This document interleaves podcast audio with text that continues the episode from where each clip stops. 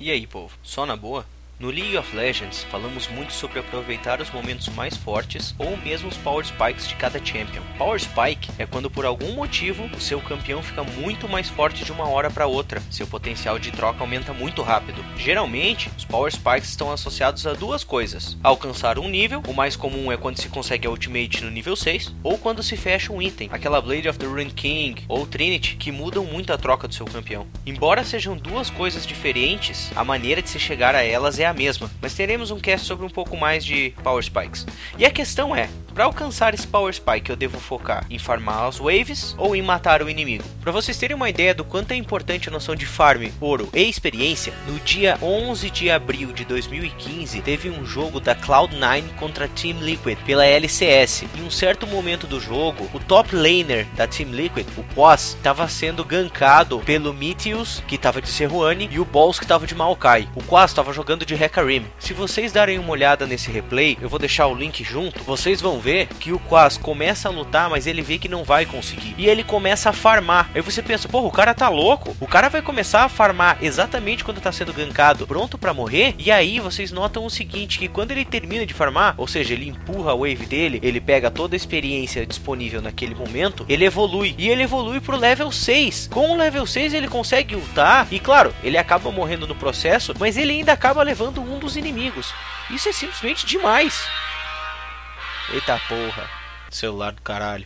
Então, pra gente pensar direito, vamos voltar ao básico do LoL. O LoL tem dois sistemas de experiência. A experiência do Summoner, que é aquela experiência que quando você chega no level 30, você vai para as ranqueadas, e a experiência em game, que determina a evolução de níveis do seu champion. Quando seu champion evolui, ele ganha alguns status, vida máxima e um ponto de habilidade para comprar uma nova habilidade ou melhorar uma que você já tem. Experiência não é ganha de forma completamente passiva, é ganha exclusivamente através de abates de tropas, monstros, objetivos ou campeões. Para tropas e monstros neutros, basta estar próximo ao abate para receber essa experiência. Aí você lembra do seu jungler chorando lembrando que roubaram o XP dele no lixo. Para campeões, dependendo da situação também, embora você não receba receba ouro caso não acerte o campeão. Se o campeão morrer numa turret e você estiver perto, você ganha XP.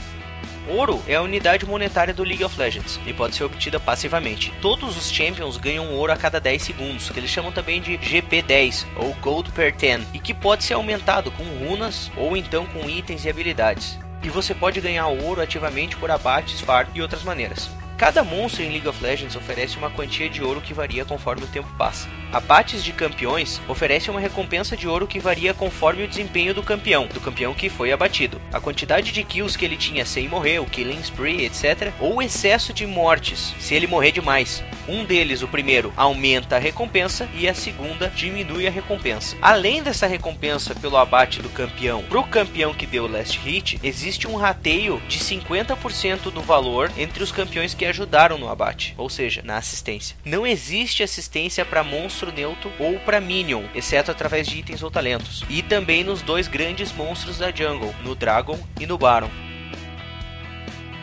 Mas agora que a gente falou um pouco dessas duas coisas, vamos voltar pro nome do cast. Matar ou farmar? Vamos analisar os dois lados. Como assim, cara? Todo mundo sabe que farmar é melhor, ou pelo menos todo mundo devia saber. Mas alguma vez você já pensou o porquê disso? Então vamos lá, raciocine comigo.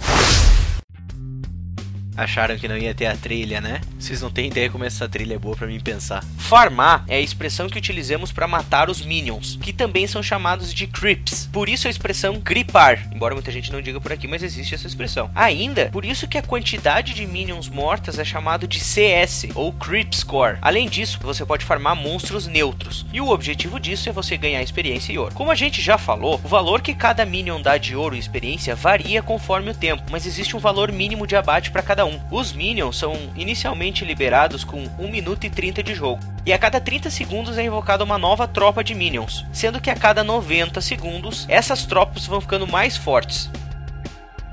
No cast sobre Minions, eu vou falar um pouco mais da mecânica de cada um deles e de números exatamente sobre cada um deles. Mas por enquanto eu vou deixar com vocês o seguinte: os Melee Minions dão menos dano, têm mais vida e dão mais dinheiro. Os Caster Minions têm menos vida, dão menos dinheiro, mas no entanto dão quase o dobro de dano. Então meça os Minions do seu inimigo, parça. Se você correr para bater no outro Champion e puxar o foco dos Minions para você, se você tomar o dano de um corpo a corpo, um tiro de cada Caster, você já tomou 81 de dano, 81 de dano. Dependendo do tempo que você demora para sair da distância, você tomou mais dano dos minions do que de um ataque normal dependendo do campeão. Então saiba bem o momento de dar engage no seu inimigo. Não ataque se ele tiver muito minion por perto, porque no low level isso pode ser um desastre. Mas vamos voltar pro Ouro Experiência, né? Para evoluir seu campeão pro nível 2, você precisa de 280 pontos de experiência. Se você for um solo laner com uma wave, você já ganha um nível. Opa, peraí. Então se eu correr pra lane e matar uma wave inteira e meu inimigo chegar depois da wave acabar, eu vou evoluir uma wave antes? Em teoria, sim. Bem no fim tem alguns ajustes do jogo, mas você pode evoluir antes. É, e uma diferença de um nível pode ser o suficiente pro engage. E com o engage você pode pegar o First Blood.